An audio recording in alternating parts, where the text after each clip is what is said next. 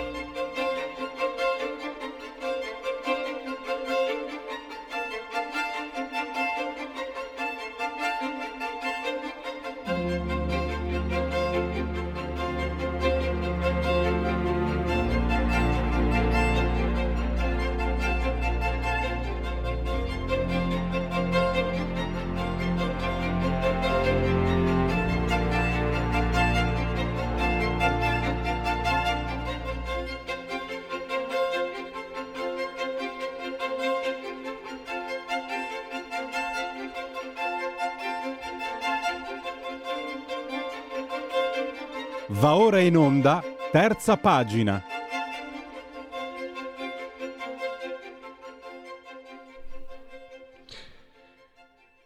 Torniamo oggi a Milano City 2023. Oggi pomeriggio 17.30, un, incro- un incontro eh, molto interessante, vi dico anche il titolo, Sanatorio disciplinare. L'Occidente secondo Edward Limonov con Andrea Scarabelli, Alessandro Gnocchi e il nostro ospite Andrea Lombardi, che eh, ve lo ricordo è, è, anche il curatore del primo sito italiano su Louis Ferdinand Céline e per questo eh, nutriamo nei suoi confronti eh, incondizionata stima e riconoscenza. Ma andiamo a parlare adesso di questa figura anzi, mm, Edward Limonov, che si chiamava Edward Savienko, eh, nato in Ucraina, poi trasferitosi a Mosca, poi a New York, poi a Parigi, una storia che adesso andiamo a scoprire. Perché lui può essere davvero eh, un mezzo per capire quanta libertà stiamo perdendo nelle cosiddette eh, democrazie, no? queste democrazie che per dirla eh, per dirla con Kant, anche se io non ho abbastanza cultura per potermelo permettere di dirlo, eh, sconfinano nel paternalismo. Abbiamo visto col Covid, lo vediamo sempre di più. Diceva, eh, secondo Kant, il, eh, il paternalismo è l'inizio del dispotismo non lo fa per il ben tuo, devi farlo, eh, ma tu non puoi difenderti, ci penso io. E quindi suadente, stiamo diventando dei pazienti, eh, c'è scritto anche nella presentazione di questo interessantissimo incontro. Fatemi salutare intanto, credo sia in collegamento via Skype, io come sempre non riesco a vederlo perché il monitor eh, ha smesso, ha cessato, anche lui in sciopero, ma lui è in sciopero da anni allora, abbiamo un, show, un monitor comunista, è vero, sindacalista, non è possibile, ma vuole, intervenga. Allora, eh, Andrea Lombardi, grazie intanto per essere qui e grazie per aver accettato l'invito. No, innanzitutto grazie a voi come sempre, uno dei pochi spazi di libertà, appunto, d'altronde è il titolo della vostra radio, eh, presenti, ecco, Beh, pochi spazi relativamente comunque perché per fortuna ci sono ancora tantissime voci libere in, eh, in Italia di intellettuali, artisti, pensatori, poi magari il problema è arrivare al pubblico, no? al di là mm. magari appunto dei quotidiani che hanno fatto della libertà la loro insegna, come il giornale o la libertà, o libero o la, o la verità, ecco. E, mentre in realtà, vabbè, questo è un inciso al volo che faccio, in uh, televisione, uh, a parte qualche, no, neanche ricambio, ma più fuga no, degli elementi così più, più sinistrorsi, in realtà purtroppo il centrodestra sta ancora un pochettino arrancando, mi sembra, ma non nel senso di una controegemonia, che poi sarebbe buffo no, come termine, perché usi il termine controegemonia, ma sei al governo, quindi la controegemonia contro la fai, contro te stesso. No, però per una cultura libera e plurale, e, e lo dico veramente non per, per slogan, ma perché poi effettivamente dovrebbe essere eh, questa la cultura, no? Non Andrea... strettamente di una parte, oltre ovviamente magari alcuni settori che effettivamente devono essere di parte perché rimangono giustamente ben, ben distinti e ci vuole ovviamente anche quello eh, sia da una parte sia dall'altra, ecco. Ormai sono un vecchio cinquantenne borghese, quindi mi sto riscoprendo anche liberale, cosa volete che vi dica. e, però no, principalmente la cultura veramente deve essere mh, libera e, e, plurale. Ecco, tutto, Andrea, tutto io, io, ci provo a essere liberale e poi scopro tante cose che non sono come vorrei di me. Eh, però mi sono chiesto, e poi parliamo di, di, di Limonov. Sì, parliamo del libro, certo. Ho fatto una domanda, mi sono fatto, mi sono fatto...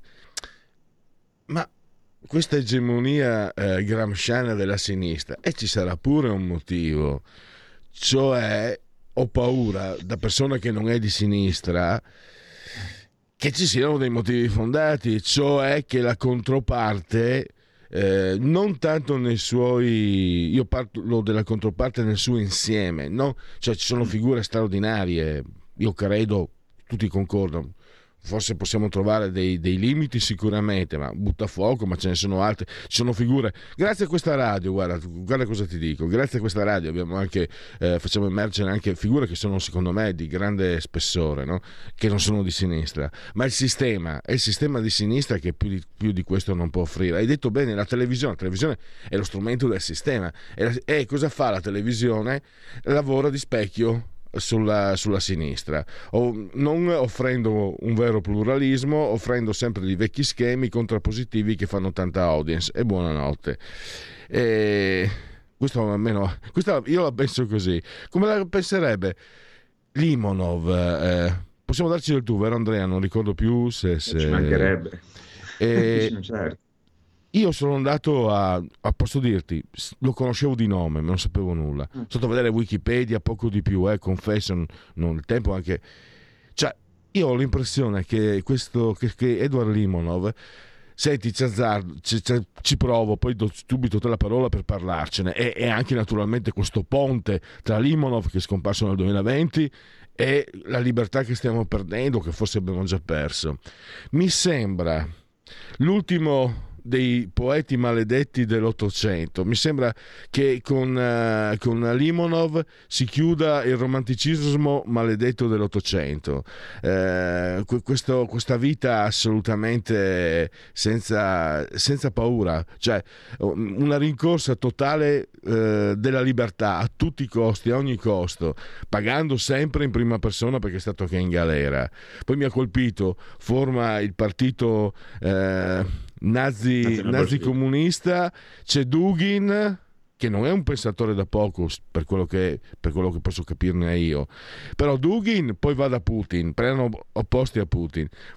Dugin va da Putin, lui contro e va in galera, però è d'accordo sulle politiche estere di Putin. Cioè, me, ecco, secondo te Limonov eh, è lui così com'è, cioè libero e a questo punto noi e a noi il messaggio arriva solo di un esempio però irripetibile o ci mostra come non arrendersi, come cercare sempre l'altra, la, il rovescio della pagina, porti alla libertà, perché mi sembra anche questo, che lui sia uno di quelli, non un bastian contrario, figuriamoci una, una figura così importante, a parte che io amo il bastian contrario un pochino, io sono, quindi non è spregiativo da parte mia il termine bastian contrario, ma lui chiaramente è, è molto molto di più, ci insegna a cercare sempre il rovescio di quello che ci viene proposto.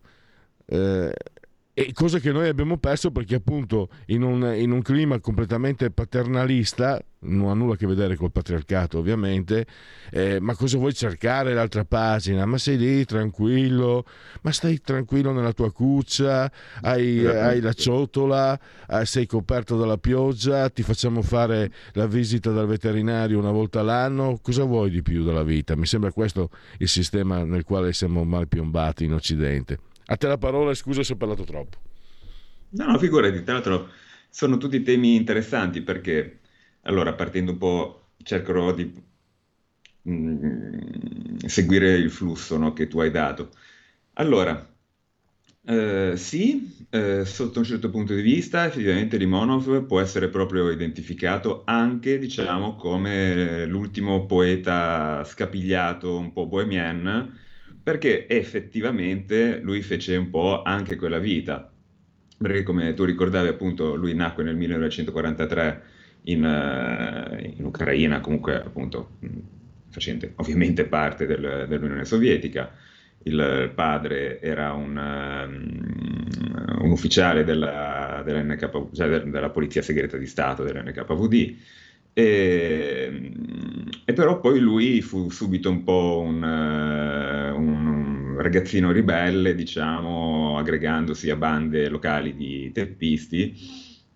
Eh, iniziò poi comunque mh, già da, gio- da, giovane, diciamo, a scrivere no? poesie eh, e che, e poi effettivamente andò in, negli Stati Uniti d'America negli anni 70 anche questa è una parte un po' che richiama effettivamente il mm, poeta bohemiano un po' scapigliato di quali anni. Lui replicò con un'altra ovviamente colonna sonora perché non era più quella delle orchestre di violini russe, dei russi bianchi che erano gli emigré, no? gli emigrati in, uh, in Francia o in, in America appunto negli anni venti dopo la rivoluzione bolscevica, ma il suo suono, no? il suo sound era invece quello della New York degli anni 70, che era quella delle avanguardie, della factory di Warhol, del Velvet Underground, però lui fece praticamente la stessa vita del poeta scapigliato, eh, appunto non nel New York degli anni 20, ma in quella degli anni 70-80, eh, frequentando appunto i milieu artistici e anche eh, i salotti buoni dell'alta borghesia mm, americana, con, facendo il maggiordomo, no, eccetera, cosa che lui poi traspose in alcuni dei suoi, in, uno, in uno, dei suoi libri, e, e poi andando anche in Francia, questo appunto negli anni 70-80. Quindi già lui lì prese coscienza di quello che era il mondo occidentale contemporaneo. Mm, il libro che presenteremo, che è appunto il Grande Ospizio Occidentale, il cui titolo originale in russo era Sanatorio Disciplinare, lui lo scrive fra l'87 e l'88-89 e la sua intuizione grande, a mio modo di vedere, è che per lui anche la Russia e la Cina della fine degli anni Ottanta ormai erano diventate delle società occidentali. Quindi eh, veniva, era proprio quel concetto che dicevi tu della società mh, paternalista, però portata oltre, no? portata oltre verso proprio il controllo sociale, non soltanto il controllo di quello che fai o non fai mh, mm, su, su, determinati aspetti. No, no, il controllo sociale proprio totale. E, e questa secondo me è stata un'intuizione mm, molto, molto forte. Cioè, mh, la critica che Limonov fa alle società occidentali, mh, qual è? Quella che appunto eh, l'uomo o la donna rinunciano alla propria unicità, al, alle proprie emozioni, una cosa importantissima, no? diciamo anche Selina, no? senza l'emozione non c'è nulla, no? diceva Selina, mm. eh, alle emozioni, al, al, proprio carisma, alla propria individualità e devolgono allo Stato eh, tutto, cioè non diventano semplicemente dei cittadini, ma diventano dei pazienti. Quindi la società occidentale è un grande ospedale dove tu rinunci appunto a tutte le tue unicità, alla tua individualità, finisci in un letto dove, almeno finora, diciamo, lo Stato ti garantisce tutto dalla nascita alla morte, ti garantisce un lavoro che non ti piace, ma che comunque ti dà da vivere l'infermiere avrà cura di te che sei paziente, e quindi lo dice la stessa parola, sei pazienti, no? Eh? L'infermiere è contento perché comunque ti accudisce e soprattutto chi è che è contenta? È contenta la direzione del, dell'ospedale, no? E questo libro, infatti, non a caso, eh, io di Limonov avevo letto diversi suoi libri, poi Limonov è un autore che ha avuto un po' una sfortuna letteraria, eh, non una fortuna letteraria in Italia, perché, perché i suoi libri, quasi tutti par- o del tutto parzialmente autobiografici, diciamo, appunto, da, da Zona Industriale al Boia e ad altri, o al suo bellissimo libro, Il libro dell'acqua, sono stati un po' dispersi fra diverse case editrici, diciamo, da Salania a Odradek alla Alet alla Sandro posso, posso permettermi, qui, un, un sì. ti voglio domandare. Intanto io purtroppo non ho studiato, mi sarebbe piaciuto sapere cosa ne pensava del potere condizionante della religione e non della fede, è un altro discorso. E poi entro, eh, com'è possibile? Allora io leggo che il suo libro eh, sto leggendo Etaio Edica, eh, sono io. In Russia nel 91 vende un milione di copie. È stato tradotto per, è stato com, scritto credo nel 77 in America. È stato tradotto per la prima volta in Italia. Guarda che mi raccomando, non, non, non voglio essere confuso, non pensare, anzi, non è moralismo il mio, ma è dal punto di vista tecnico, come si fa a essere così deficienti da tradurlo in per me da deficienti, eh. non vorrei che qualcuno si offendesse, da tradurlo al poeta russo piacciono i grandi negri, dando l'idea quasi, non so, di, di, di, di eh, quasi di, romanzo, di, romanzo porno, una cosa del genere, di, scritti ma porno. Lui, lui era eh, un po' libertino, un po' tanto libertino. Era, eh. era bisessuale, ma, ma, scusa un attimo, cioè essere bisessuali sì. con, la sua, con, la sua, forza è, è, anche quello un esempio di, secondo me, un'indicazione di libertà. Io credo, eh, guarda, sì, senza, sì, con, senza conoscere Limonov. Secondo me lui era bisessuale per libero, perché voleva essere assolutamente libero di provare quello che voleva ed è quello che vorrebbe insegnare a noi il suo esempio. Scusa se faccio finta, cioè, ma certe volte mi sembra di averlo capito, no? E per fortuna ci sei tu a correggermi, perché magari prendo dei granchi. No, no, però guarda, tra l'altro parlando appunto di edizioni, la cosa divertente è che Limonov effettivamente in Italia, nonostante che appunto parecchi suoi libri erano stati tradotti, però appunto un po' spezzettati da varie case editrici, non era comunque notissimo, anche se non magari in, in circoli più politici proprio per la questione del par- della creazione con uh, Dugin del Partito Nazionale Bolscevico, dal quale però poi lui ruppe abbastanza, mh, abbastanza rapidamente anche perché effettivamente erano difficili da conciliare no? i caratteri di un filosofo sicuramente interessante come Dugin, però proprio con il suo anche aspetto serioso da Pope è il punk, poeta punk di, di strada, no? diciamo, mh, mm, di strada e che appunto aveva pagato poi appunto con il carcere, eh, insomma la Russia post-sovietica, diciamo, gli scontri di strada o la repressione che poteva esserci, insomma era, era dura, ecco. E mi piace ricordare anche che fra i fondatori del Partito Nazionale Bolscevico c'erano due grandissimi eh, cantautori folk punk che erano Igor Lietov e la sua compagna Yanka Yagileva, tutti e due morti presto, come d'altronde devono morire gli artisti veramente contro, no, eccetera. E, e con lui c'era anche il uh, Zakhar Priepin, che in Italia è edito da Voland, e per coincidenza quando Alain de Benoit mh, mm, ci stava mandando, mi mandò la sua introduzione al libro, ci fu l'attentato da questo movimento di resistenza tataro di Crimea, diciamo, se non pro-ucraino, anti-russo, proprio contro Priepin, che mh, poi anche lui si separò poi dal Partito Nazionale Bolscevico, avvicinandosi molto di più a Putin, e un punto di comunanza è che anche Limonov fu un, un intellettuale, diciamo, armato, perché comunque eh, fu presente in diversi teatri di guerra, sia nel Caucaso, sia anche in, uh, nell'ex Jugoslavia.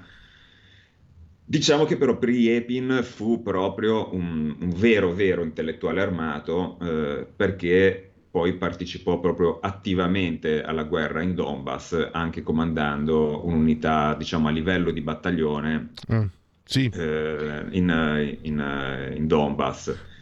Mm, ed era stata veramente una coincidenza abbastanza pazzesca il fatto che proprio nel momento che mi era, mi era arrivata la mail di, di Alain de Benoit con la sua introduzione, un giorno dopo c'era stata la notizia dell'attentato a, a Priepin.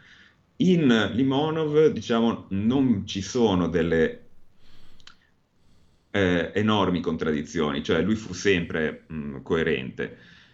Sar- lui sarebbe stato sicuramente eh, pro, eh, diciamo, no, diciamo, la guerra in Ucraina, chiamiamola, no, diciamo, però contemporaneamente sarebbe stato comunque contro Putin, perché mh, eh, Limonov vedeva comunque Putin sostanzialmente come una, per una metà una creatura dell'ancien regime ormai fallimentare eh, dell'ultima, dell'ultima URSS.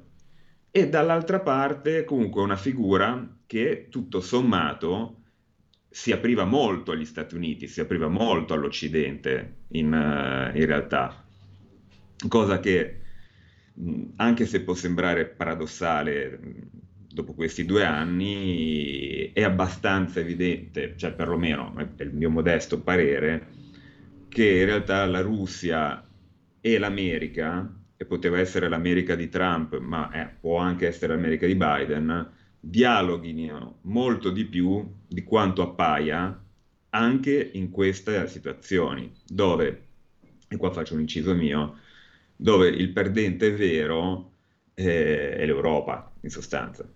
Cioè, mm. l'America fa il suo gioco, poi uno ha le sue idee, può essere pro-americano, può essere anti-americano, non mi interessa anche.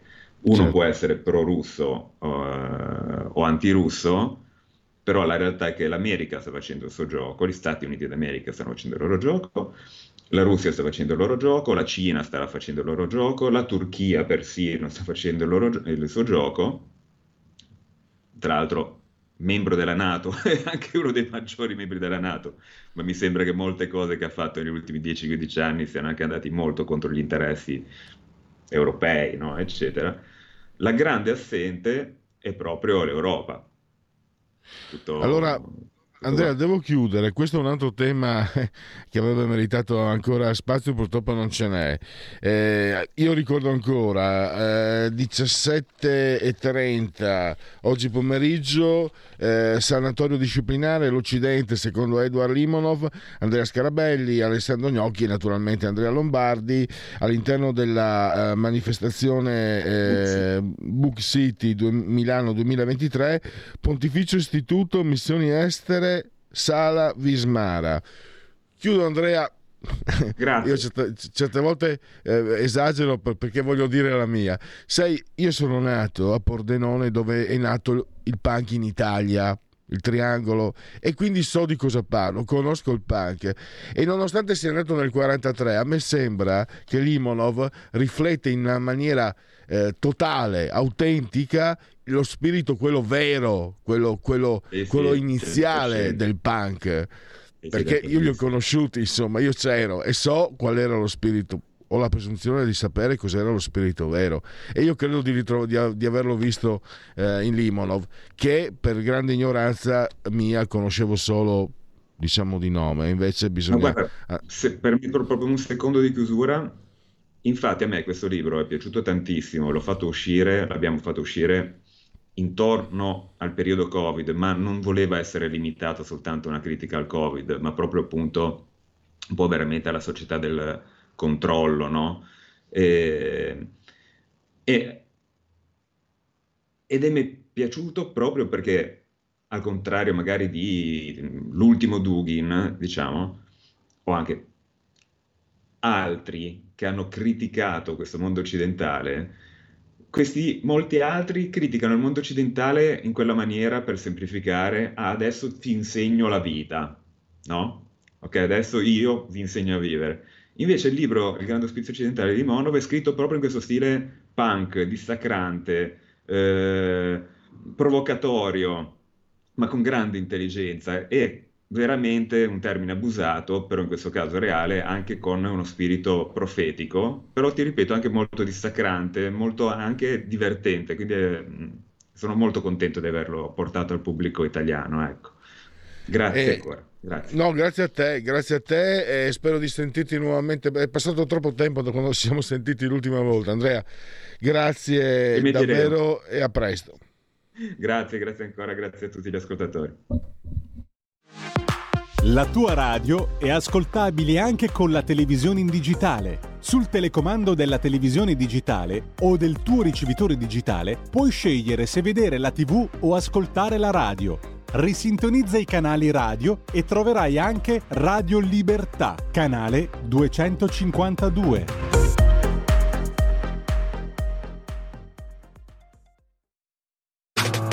Stai ascoltando Radio Libertà. La tua voce libera, senza filtri né censura. La tua radio.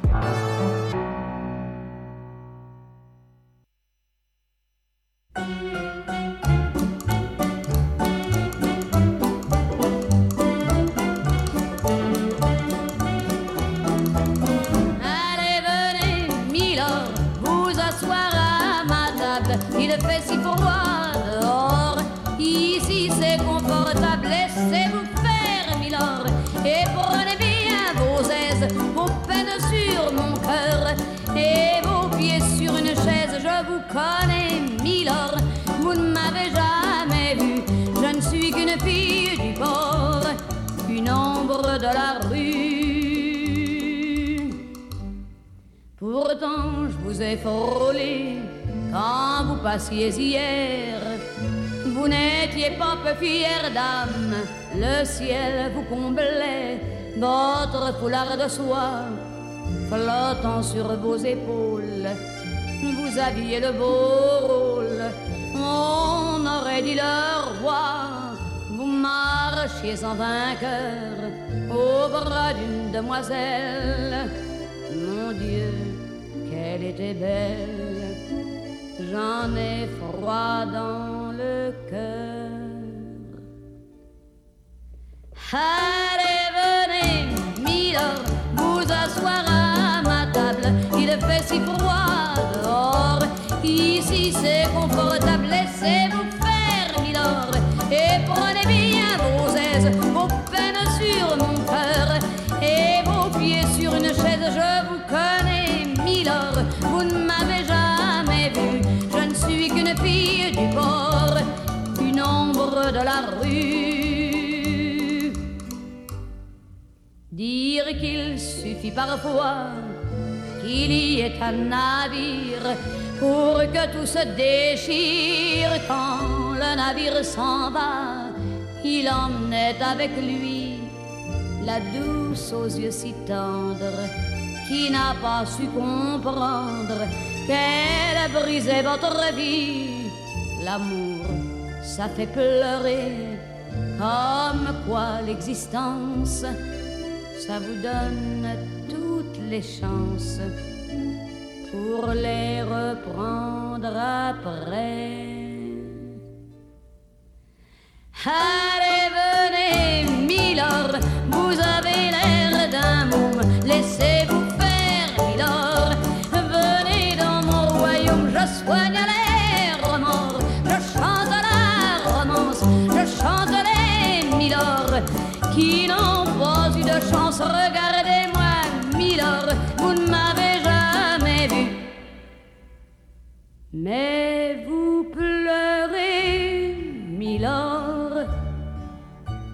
ça je l'aurais jamais cru.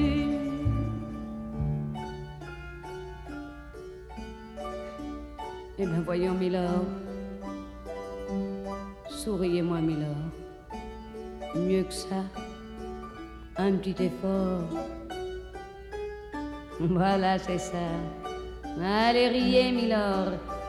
Allez chanter, Milord. Ta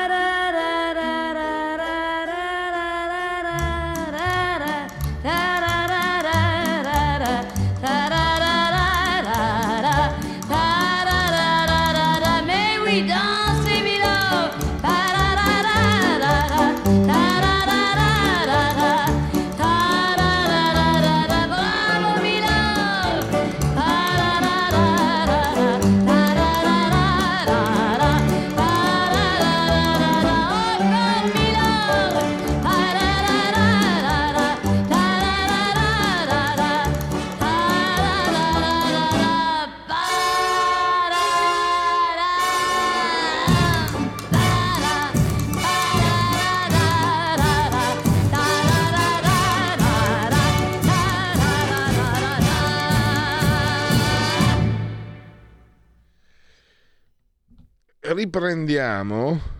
Questa naturalmente è, è, siete, siete, in simultanea con Radio Libertà quando sono scoccate le 11.10. Eh, colei che avete sentito era Lusignuolo di, di Francia, eh, Milord, il titolo della canzone, offerta, proposta musicale che esce naturalmente come sempre direttamente dalle mie personalissime nutritissime librerie discografiche. E volevo fare un applauso. Eccolo un applauso naturalmente a Edith Piaf. E eh, come devo formularci per ricordarvi che siete insieme a noi noi il grande dottor Federico Borsari assiso saldamente sulla tolla di comando in regia tecnica io l'ho fatto un po' come dire contrariare, è colpa mia, me ne assumo la responsabilità. Sono stato un po' bullo, un po' nonno, succede anche ai più buoni. Ma lui è sempre lì, duro sul pezzo e non molla, bravo. Eh, io alla sua età mi sarei mandato a fanculo. Eh sì, mi sarei mandato a, a, fan, a fanangolo da solo. 147 metri sopra il livello del mare. Bisogna sempre mettere in piazza gli affari propri prima che li scoprano gli altri.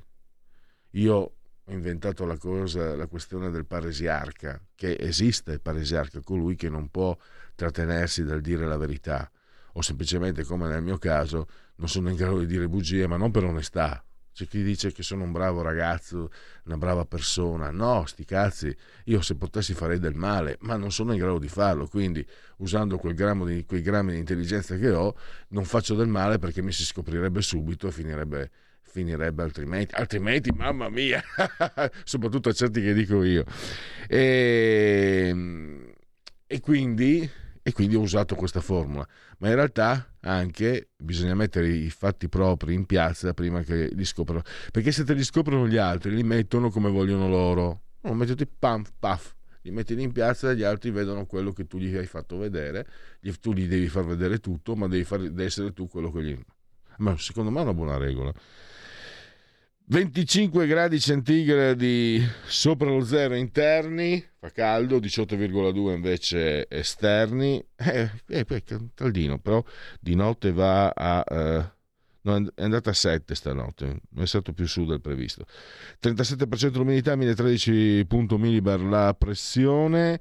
E l'abbraccio forte forte forte signora Carmela Clotilde e Adriana Angela che ci seguono ma anche ci seguiscono come ammesso dalla sintassi dal canale 252 del digitale televisivo terrestre. Questa è una radiovisione chi si abbona a Radio Libertà Campo 800 anni meditate gente meditate. Naturalmente potete continuare a farvi cullare dall'agito suono digitale della Radio DAB e non è finita perché c'è Twitch il social di ultima generazione.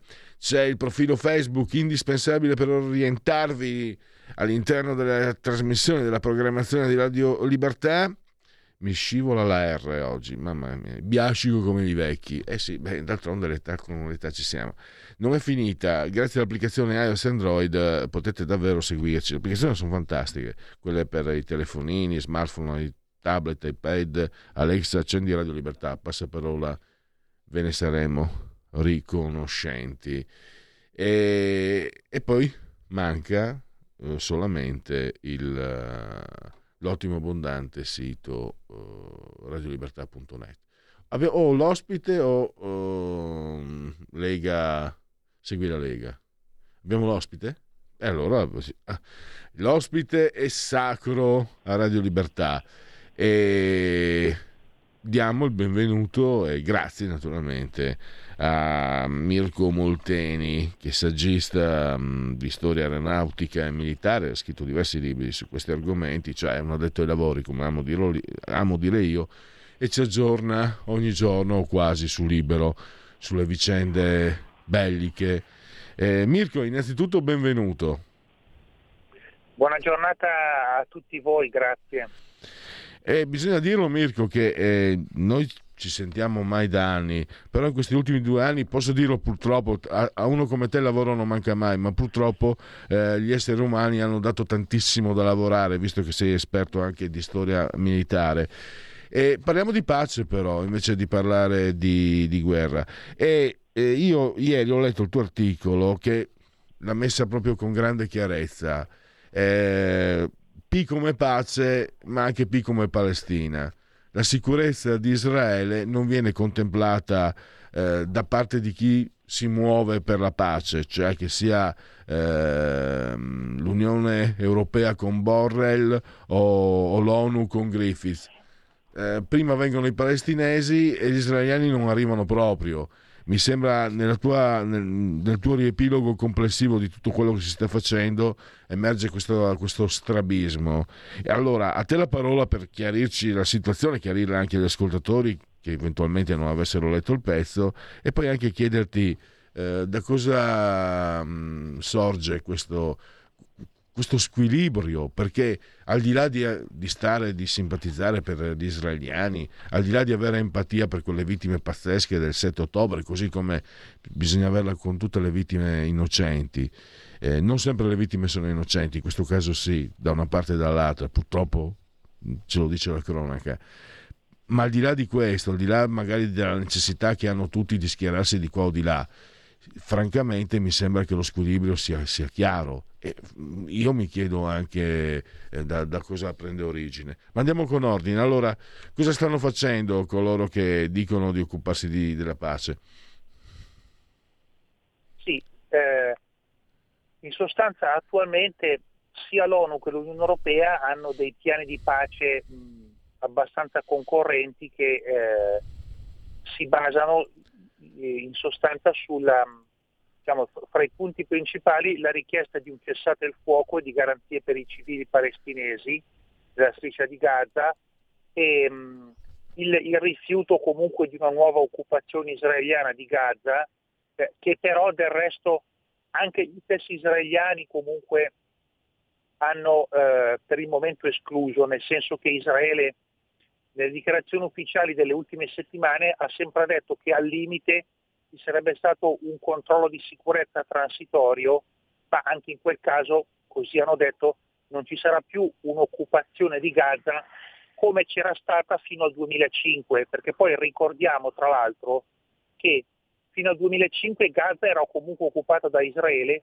e Israele aveva avuto nel 2005 diciamo, la, diciamo, con l'idea del l'idea fondante era quella del motto eh, terra in cambio di pace, eh, aveva voluto ritirarsi unilateralmente, addirittura facendo ritirare dei coloni ebrei che c'erano nella striscia di Gaza. Quindi nel 2005 c'era stato un grosso atto di buona volontà da parte di Israele, però purtroppo non è servito perché poi nel 2007 in sostanza il controllo politico di Gaza è stato assunto dal movimento estremista di Hamas.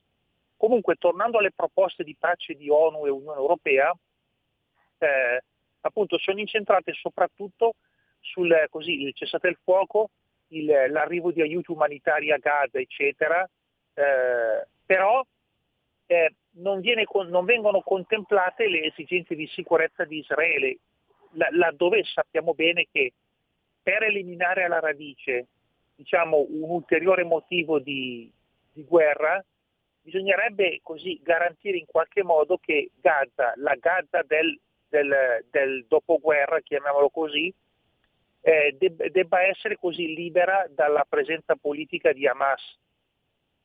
Eh, quindi eh, il, problema è che Hamas una, una, proposta del genere ovviamente non l'accetterà mai.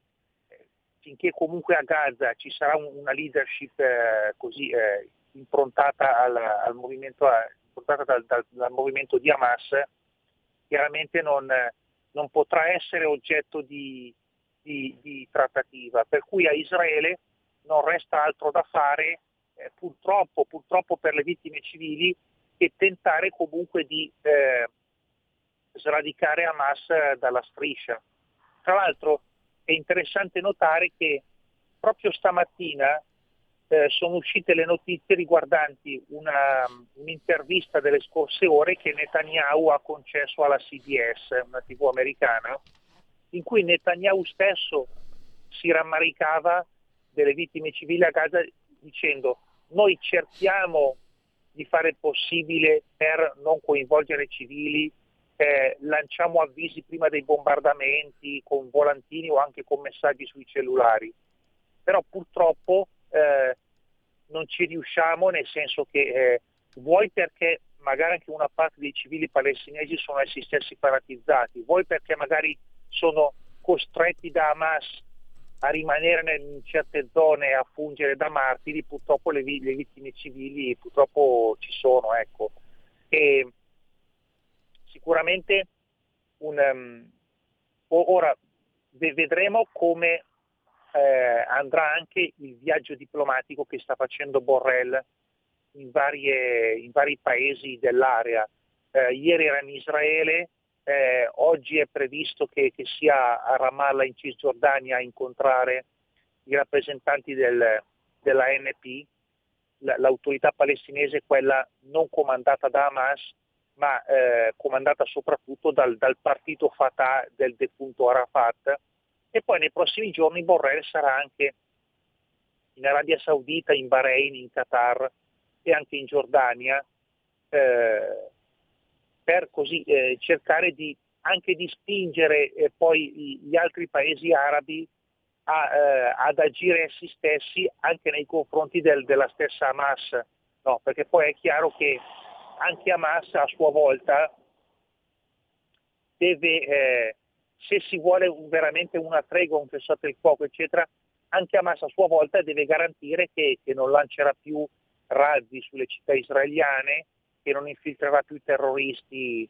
nelle, nel, nel, territorio israeliano e, e, che comunque diciamo, tenga anche così al guinzaglio gli uomini che Hamas ha anche in Cisgiordania, perché anche se in, Cis, in Cisgiordania prevale per il momento ancora l'autorità del presidente Abu Mazen e dell'ANP, tuttavia Hamas ha numerosi, numerosi suoi rappresentanti in Cisgiordania che comunque eh, stanno organizzando comunque anche lì azioni, attentati contro le, le autorità israeliane, al che poi gli, gli, israeliani a loro volta, poi anche in Cisgiordania, eh, perquisiscono circondano i campi profughi e, e il che alimenta ancora ulteriore tensione. Quindi eh, è tutto, diciamo, sembra tutto un ginepraio inestricabile, eh, però guardando anche storicamente come l'esempio che portavo prima del ritiro israeliano da Gaza nel 2005, eh, Israele sarebbe ben disposta eh, ogni qualvolta possa intravedere de- dei vantaggi per la sua sicurezza finalmente.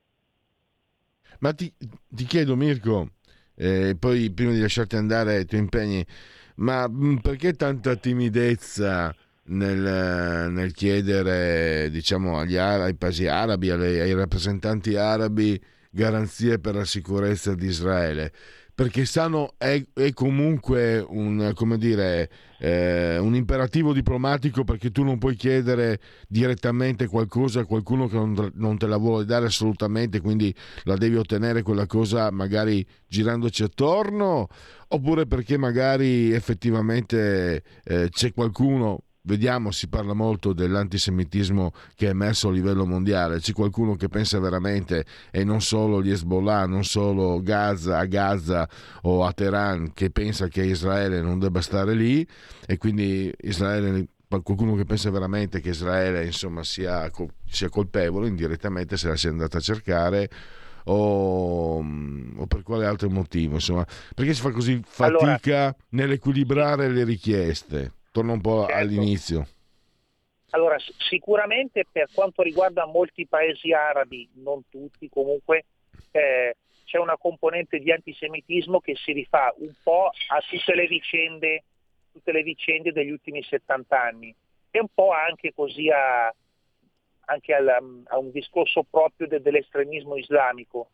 E, e, poi c'è anche un discorso di, di convenienza economica oppure politica, cioè mm gli Stati Uniti, per esempio, eh, certamente eh, con, una, con un po' di equilibrismo diplomatico sostengono che Israele ha diritto di continuare la sua operazione militare finché lo riterrà opportuno, però continua comunque a, a, a pressare le, le, truppe ebraiche affinché non, eh, non causino vittime fra i, fra i, civili, cercando così di, come si dice, di dare un colpo al cerchio uno alla botte per non compromettere i rapporti degli Stati Uniti con alleati importanti come l'Arabia Saudita, eh, gli Emirati Arabi, il Bahrain, il Qatar. Teniamo presente che sono tutti paesi in cui eh, gli americani hanno anche importanti basi militari. In Bahrain c'è la, la, il quartier generale della, de, de, della flotta, la, la, quinta flotta statunitense che ha competenza sullo, sull'Oceano Indiano e il Golfo Persico, per dirne una. Quindi c'è anche convenienza politica nel non comunque andare proprio così in, in contrapposizione con molti paesi arabi che sono anche ricchi e potenti come nel caso dei sauditi, lo sappiamo. E poi prendendo l'esempio della Francia, Macron nelle ultime settimane eh, ha sottolineato molto anche lui il, il problema della sicurezza dei, dei, palestinesi, mettendo un po' in secondo ordine Israele eh, per motivi forse anche di interni, cioè il fatto di avere in Francia una consistente minoranza di, immigrati eh, musulmani, eh, il che significa, come ben sappiamo, anche le banlieue che sono sempre una bomba orologeria sul punto di scoppiare, come periodicamente scoppiano. Quindi ci sono tutti questi vari problemi poi anche di, di contorno. E proprio oggi Erdogan, presidente turco, eh, filo Hamas come sappiamo, come da, da, lui stesso dichiarato, Erdogan è in visita in Germania a, per parlare col cancelliere Scholz e così per, eh, anche lì per quasi, in un certo senso quasi per minacciarlo, tra virgolette, perché Erdogan eh, diciamo, può giocare sul fatto che in Germania ci sono 3 milioni di immigrati turchi, che certamente non sono filo israeliani. Su questo non v'è dubbio. Grazie allora, io mm, direi che possiamo concludere, liberiamo Mirko ai suoi impegni, grazie a Mirko Molteni, lo leggiamo tutti i giorni su Libero. Grazie e risentirci Grazie a voi, presto. buona giornata. Segui la Lega è una trasmissione realizzata in convenzione con La Lega per Salvini Premier. Segui la Lega prima, aspetta non mettere che ho sbagliato, ho già sbagliato, eccoci qua. Eh, segui la Lega prima che la Lega seguisca te alla Pellegrina, anche ammesso dalla sintassi, è o seguo te alla Marciana. Sono sul sito legaonline.it, scritto legaonline.it. Molte cose si possono fare da su questo sito, seguire naturalmente tutte le iniziative leghiste, i calendari delle feste, tutto e anche iscrivervi, anche e soprattutto iscrivervi, molto facile, molto semplice. Si versano 10 euro. Lo si può fare anche tramite PayPal PayPal senza nemmeno vi sia la necessità che siate iscritti a PayPal PayPal Poi codice fiscale, gli altri dati richiesti e quindi vi verrà recapitata la magione per via postale, ma se di mezzo ci sono poste italiane. Noi siamo usi e soliti a raccomandare ampi, calorosi, profondi gesti apotropaici alle femminucce, ai maschietti e anche tutto il resto. Noi siamo arcobaleni nati e quindi vi verrà recapitata a casa eh, la tessera Lega Salvini Premia. Poi l'atto di autodeterminazione civica, il 2 per 1000 per la Lega, soldi nostri, lo Stato se li tiene lui, ma noi almeno possiamo dirgli, a proposito del paternalismo di qui sopra, possiamo dirgli almeno dove spenderli. E in questo caso noi suggeriamo un indirizzo politico, chiaramente quello leghista, 2 per 1000, scelta libera che non ti costa nulla, nella tua dichiarazione dei redditi scrivi D43 di, di Domodossola 4, il voto in matematica, le stagioni, i cavalieri dell'Apocalisse, gli eroi della Marvel, quel che volete voi, 3 sempre comunque e nient'altro e nulla più che il numero perfetto.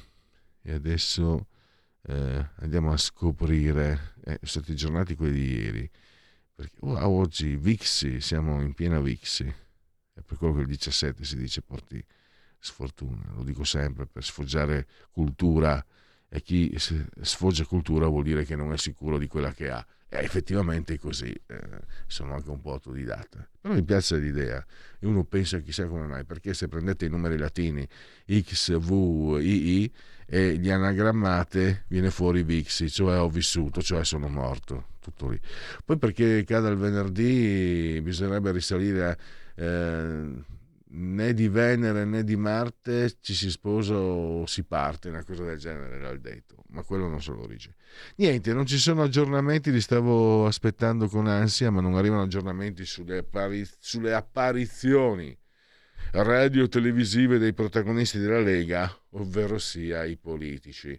E quindi possiamo concludere, segui la Lega, possiamo andare al time out e poi dopo l'intervallo assolutamente doveroso con il grande Giorgio Gaber, passeremo a parola di scrittore. Segui la Lega è una trasmissione realizzata in convenzione con La Lega per Salvini Premier.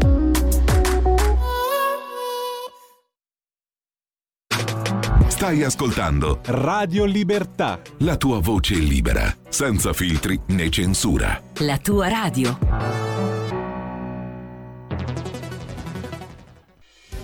Quotidiano di Sicilia, il quotidiano d'Italia, l'informazione che ribalta i luoghi comuni, una vera visione dei fatti, l'Italia vista da sud. Ogni siciliano che vive in Italia e nel mondo è una risorsa, è protagonista della crescita della nostra nazione. Dai forza alla crescita della nostra isola, abbonandoti al QDS digitale più archivio a soli 99 euro annui. Quotidiano di Sicilia, il quotidiano d'Italia una scelta di valore.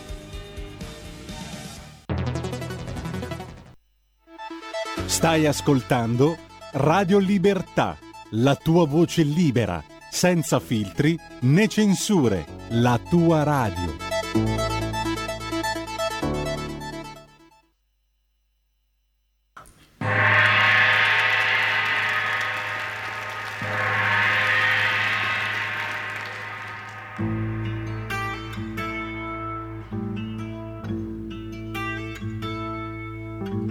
Nell'aria come una scadenza incombe incredibilmente una dolce uguaglianza c'è un'aria che rassicura e piano piano, progressivamente, la vita migliora. Quello che succede in fondo ai tuoi polmoni o al tuo intestino è quello che conta. È qualcosa che ti hanno messo dentro e ti mangia piano piano, come un cancro. Hanno inventato un nemico molto più geniale che non si vede un nemico segreto e consapevole che ti viene incontro. Hanno inventato il cancro. E ti lasciano libero con questa cosa dentro, con quel milione di molecole che non ti ubbidiscono più, che lavorano per conto loro, che proliferano silenziose e non le vedremo mai quelle molecole pazze e cancerose. Non sapremo nemmeno se sono esistite quelle cellule ingorde, insaziabili, enormi, voraci, affamate di noi, ci mangeranno come vermi. E si vive, si ha voglia di vivere, esitando sotto un tiepido cielo quei valori di un uomo che non è più un uomo, ma il suo sfacelo.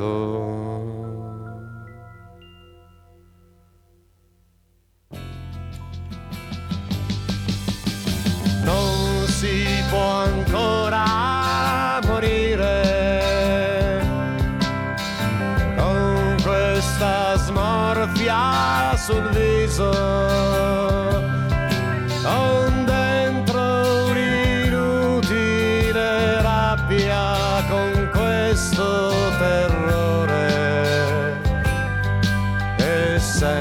uno scopo preciso.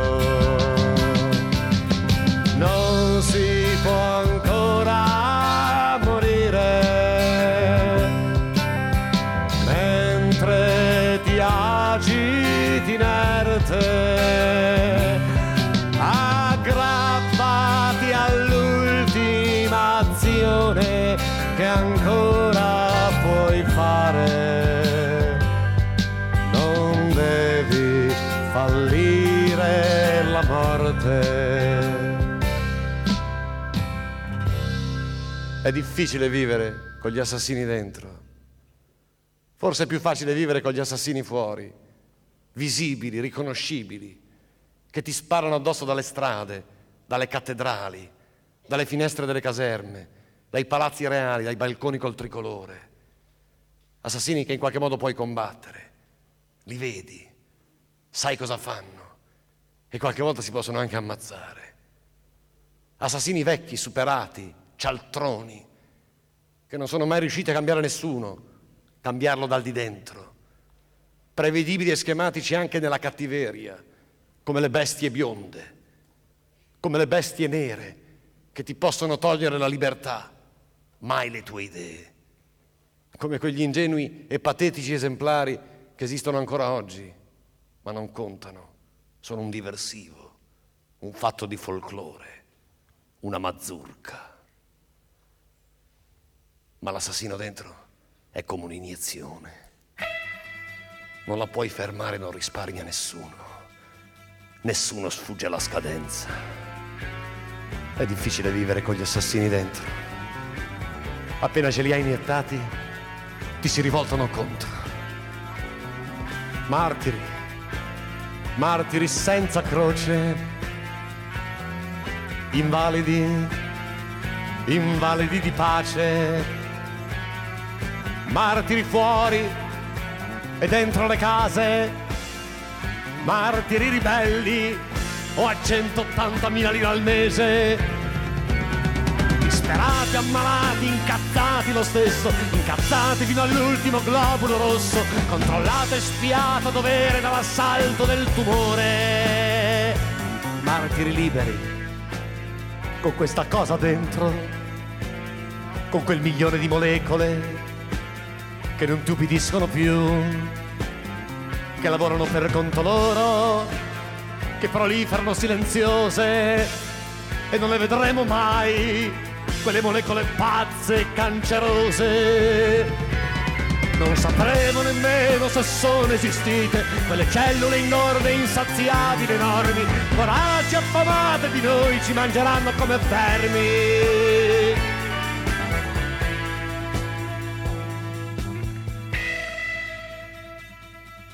E gli amori continuano a nascere dolcemente come consolazione fra una donna e un uomo che non è più un uomo, ma un'infezione.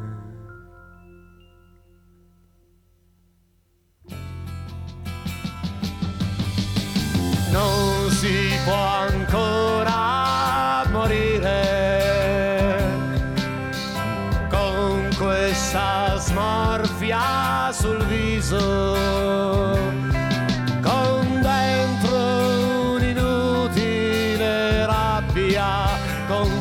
questo terrore e senza uno scopo preciso.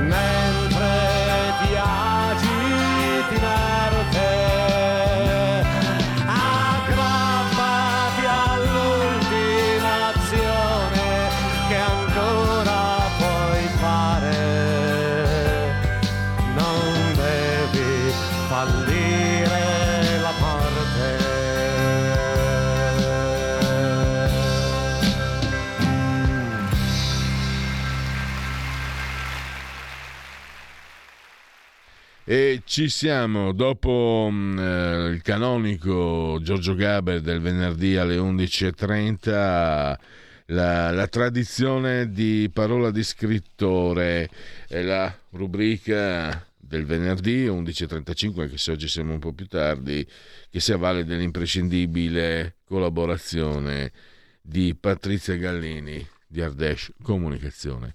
Oggi abbiamo il ritorno del Becchino, abbiamo Maria Teresa Valle in collegamento, parliamo proprio dell'ultimo suo romanzo con il protagonista, il Becchino. Innanzitutto benvenuta Maria Teresa, grazie per essere ai nostri microfoni. Buongiorno a tutti, ciao. Allora, eh Qui eh, ricordiamolo, siamo nel 1953, 21 settembre 1953, eh, sempre a Genova. Eh, riprendiamo un po' mh, mm, il filo da dove l'avevamo anche interrotto, no? questa scelta di un periodo determinato, eh, mi ricordo insomma l'avevi, l'avevi anche spiegato eh, l'ultima volta che siamo sentiti qualche mese fa, eh, Damiano Flexi Girardo, eh, il, il becchino. Ecco, sì. mh, mm, cosa, cosa come hai costruito questo ultimo romanzo?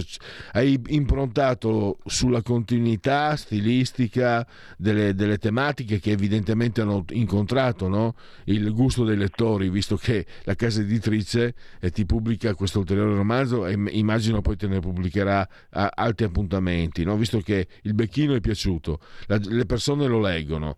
E tu come quindi ti sei regolata?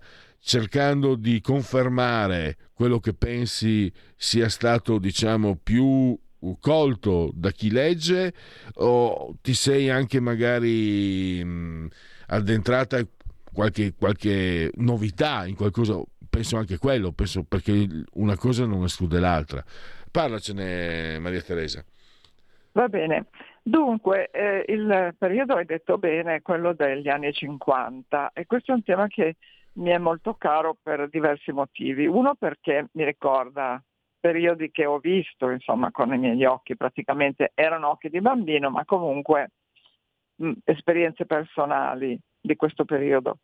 E la seconda ragione per la scelta di questo di particolare periodo sto- eh, storico è perché permette ai commissari, ai poliziotti, a chi indaga di svolgere le indagini senza gli ausili moderni delle tecnologie, che io non amo particolarmente. Non amo le indagini che, che risalgono, fanno risalire eh, tutte le, mm, le, ricerche per so, i tabulati telefonici, i cellulari, il DNA, tutte queste eh, diavolerie, diavolerie tecnologiche mi, non mi affascinano. Preferisco che le indagini vengano svolte a livello personale e soltanto in quel periodo storico questo è, questo è possibile. Un periodo che appunto io conosco e poi mi permette di eh, far svolgere al commissario delle indagini senza questi ausili tecnologici, ma sfruttando soltanto i contatti con le persone, sviscerando i, la vita delle vittime, la, vit- la, vita dei suoi familiari, l'ambiente e, e questa è la cosa che mi affascina di più. In questo eh, ultimo lavoro diciamo che il personaggio ha sempre un'evoluzione e quindi anche in questo ultimo eh, vediamo una sua maturazione, una, una, sua evoluzione che lo fa uscire un po' da quelle mm, manie ossessive che aveva perché risolve un po' dei suoi problemi. Mi è piaciuto potergli dare una possibilità, una possibilità di evoluzione, cosa che spesso non si vede nei personaggi. Spesso i personaggi dei gialli sono stereotipati, continuano libro dopo libro ad avere sempre lo stesso aspetto, lo stesso carattere senza, senza evolvere. Non so, Maigret per esempio, è un Maigret sempre uguale a se stesso. Non che sia un difetto, ma io ho voluto invece fare una cosa diversa. E in particolare in questo libro l'ambientazione è sì Genova, ma una Genova sommersa dall'acqua e dal fango perché in quel periodo c'è stata una grande alluvione. Questo mi ha permesso di giocare con l'ambiente esterno e i, i, le vittime del, perché naturalmente nei, nei, gialli ci devono essere dei morti, morti assassinati possibilmente, questi sono due, due persone che vengono trovate nel fiume in piena che ha bloccato il ponte Castelfidardo, si chiama il ponte eh, che, che diciamo l'ultimo ponte che si trova prima della foce del, del fiume, il fiume, uno dei due fiumi di Genova. e in questo, in questo ammasso di legnami, di detriti che formano una diga che ha fatto straripare il fiume, si trovano due cadaveri Beh, non si penserebbe sono annegati, no, sono stati assassinati, quindi interviene la polizia e da lì comincia l'indagine.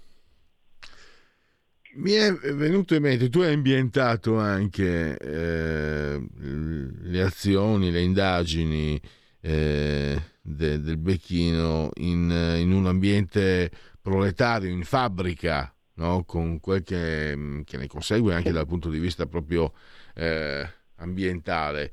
Mi incuriosisce come hai ricostruito eh, la vita in fabbrica di, di, di, quegli anni e mi è venuto in mente, guarda, me l'hai proprio fatto raffiorare, me l'ero dimenticato, un racconto che mi aveva colpito tantissimo quando ero ragazzino, credo addirittura alle medie, e, non mi ricordavo l'autore, mentre parlavi sono andato a cercarlo, era Italo Calvino, Due sposi. Sì e raccontava la storia di questi due sposi che per tirare, per, per tirare avanti, per campare, lavoravano lui di, lui di, notte e lei di giorno e alla fine non si incontravano mai. Mm-hmm. E quindi per dire vita dura, insomma, anche per, per, spiegare, non che adesso in fabbrica magari lo sia meglio, spero tanto di sì. Ai miei tempi no, i miei anni in fabbrica sono stati pesanti, ma stiamo parlando di decenni mm. fa. Ma ecco, volevo capire anche come, come tanto um, Calvino, che è, è, il tuo concittadino, insomma, o corregionale, sì, insomma. Sì. Ecco, volevo eh, capire come, come hai ricostruito questo ambiente. Beh, diciamo che eh, ho avuto la sfortuna o la fortuna in questo caso di avere una zia che lavorava esattamente in una industria metalmeccanica, ah. eh, proprio come le operaie che io ho descritto nel, nel mio romanzo. E, e, quindi mi ha raccontato qual, è, qual era la, sua, la vita in fabbrica in, in quel periodo. E poi ho, mi sono documentata su un libro bianco che parla delle fabbriche eh, nell'Italia del Nord, industrie metalmeccaniche dell'Italia del Nord proprio di quel periodo. Quindi i dati diciamo, storici li ho presi da un libro bianco che è stato pubblicato tanti anni fa su quel periodo. E invece le esperienze dirette sono quelle dei racconti della zia che aveva visto, non solo l'aveva vissuto in prima persona, ma aveva visto anche gli incidenti che succedono le, donne che lasciano le mani sotto le presse, cose che succedevano, non dico spesso, ma potevano succedere.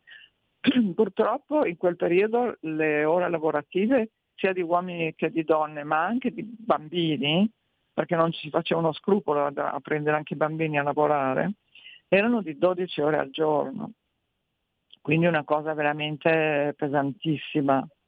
E, e questi operai erano delle donne di una forza incredibile, sia fisica che anche di, così, di forza morale per poter andare avanti. E naturalmente il becchino in questo ambiente, eh, se, vi ricordate come l'ho descritto, che è uno sempre tutto azzimato, molto elegante, con le scarpe lucide, il borsalino, eh, sempre vestito di nero, si trova proprio come un pesce fuor d'acqua. È, è proprio un ambiente che per lui è, estremamente ostile ed estraneo, quindi a, alle difficoltà dell'indagine si aggiunge anche questo problema di essere veramente fuori, fuori luogo in un, in un, ambiente così e...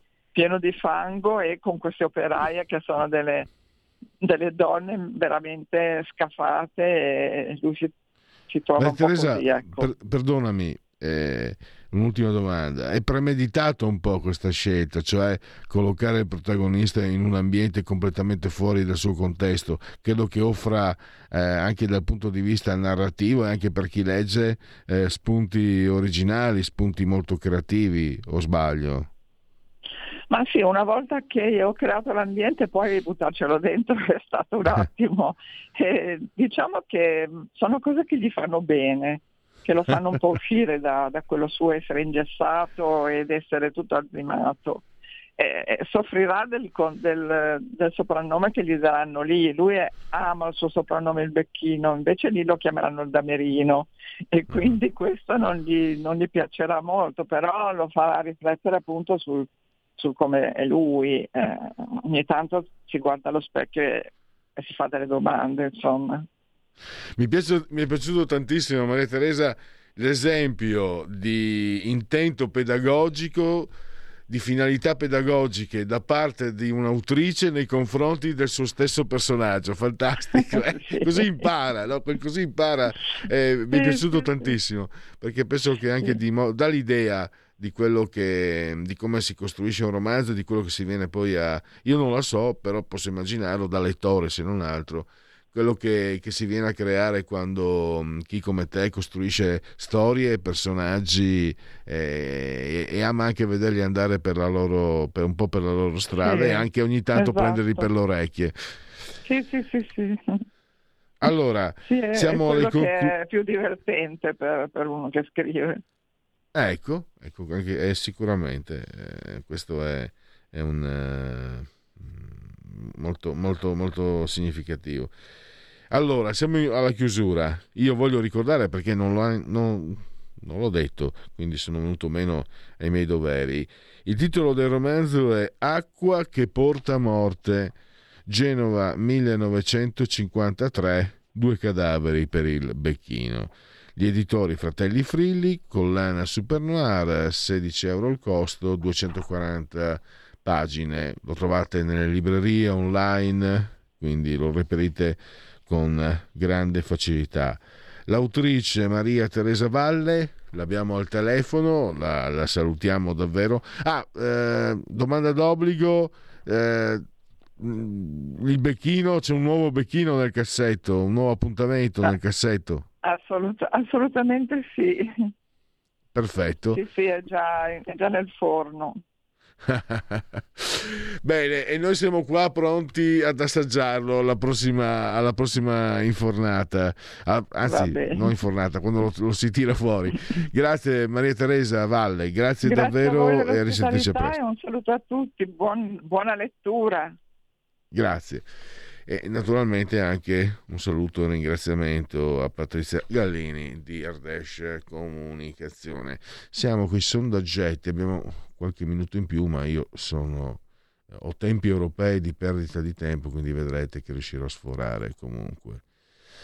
Commercio con l'estero, prezzi all'import, settembre 2023 abbiamo riduzione congiunturale per le esportazioni meno 4,5 e anche per le importazioni meno 3,1 quindi quella stagnazione prevista per, per eh, l'economia europea l'Italia che ha visto le previsioni a ribasso della crescita del PIL incidenti stradali allora, gennaio-giugno 2023, diminuzione però limitata di incidenti stradali con lesioni a persone, meno 1%, e dei feriti, meno 0,9%.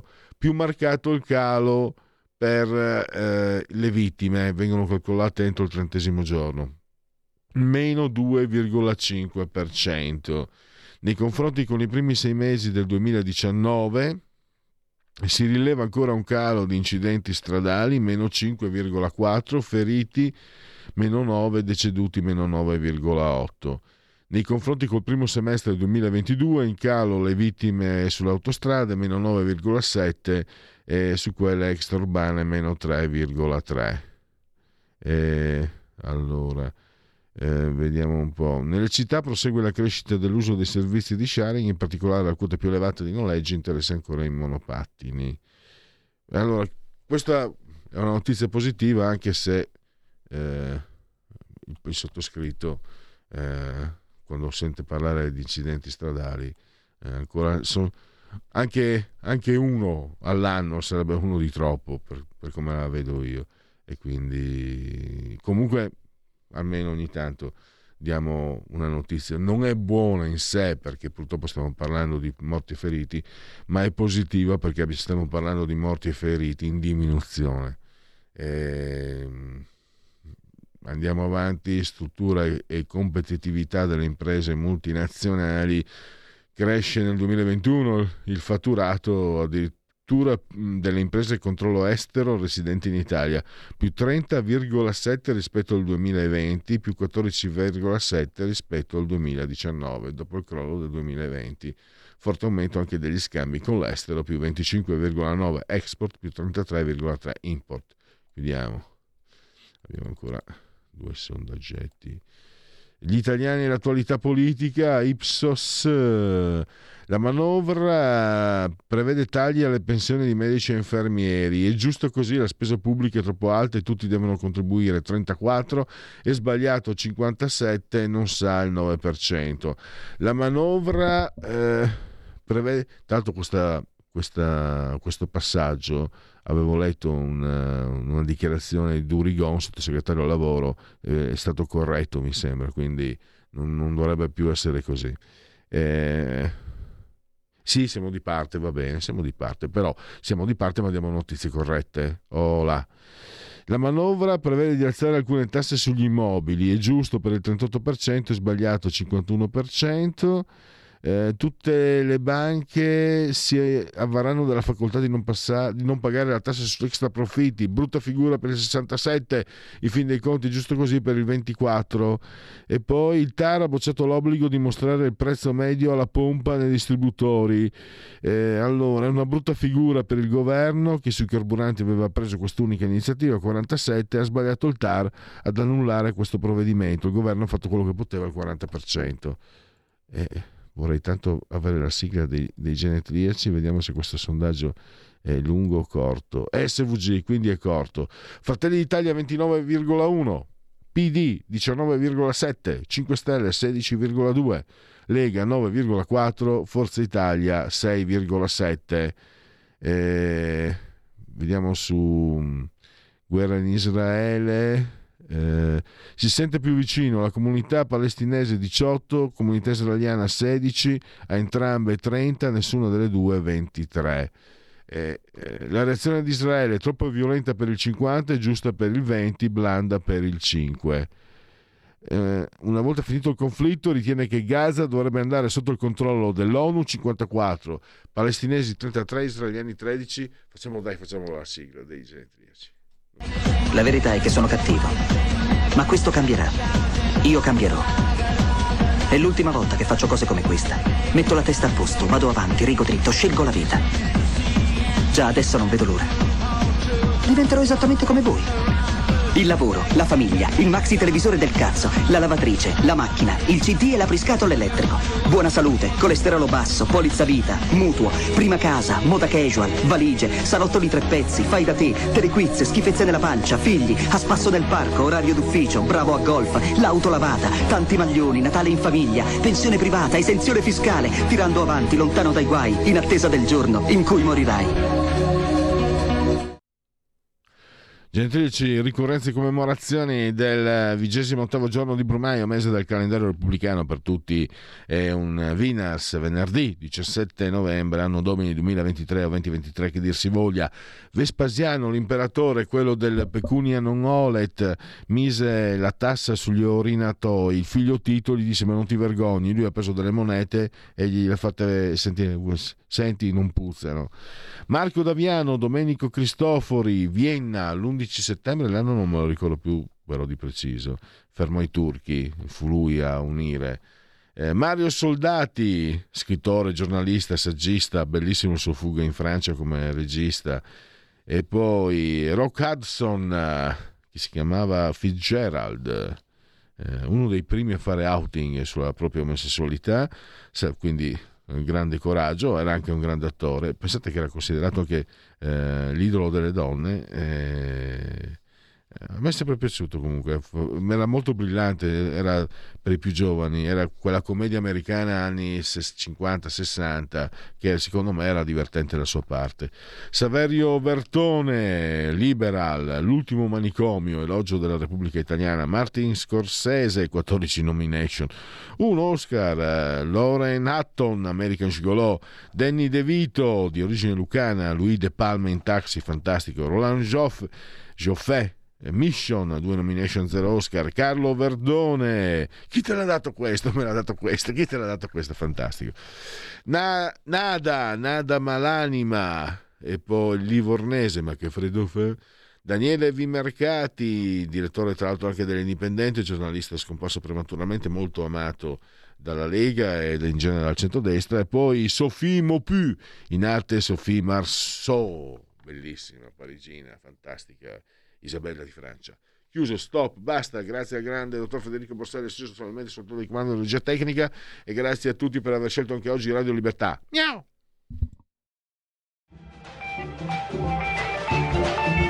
Avete ascoltato oltre la pagina.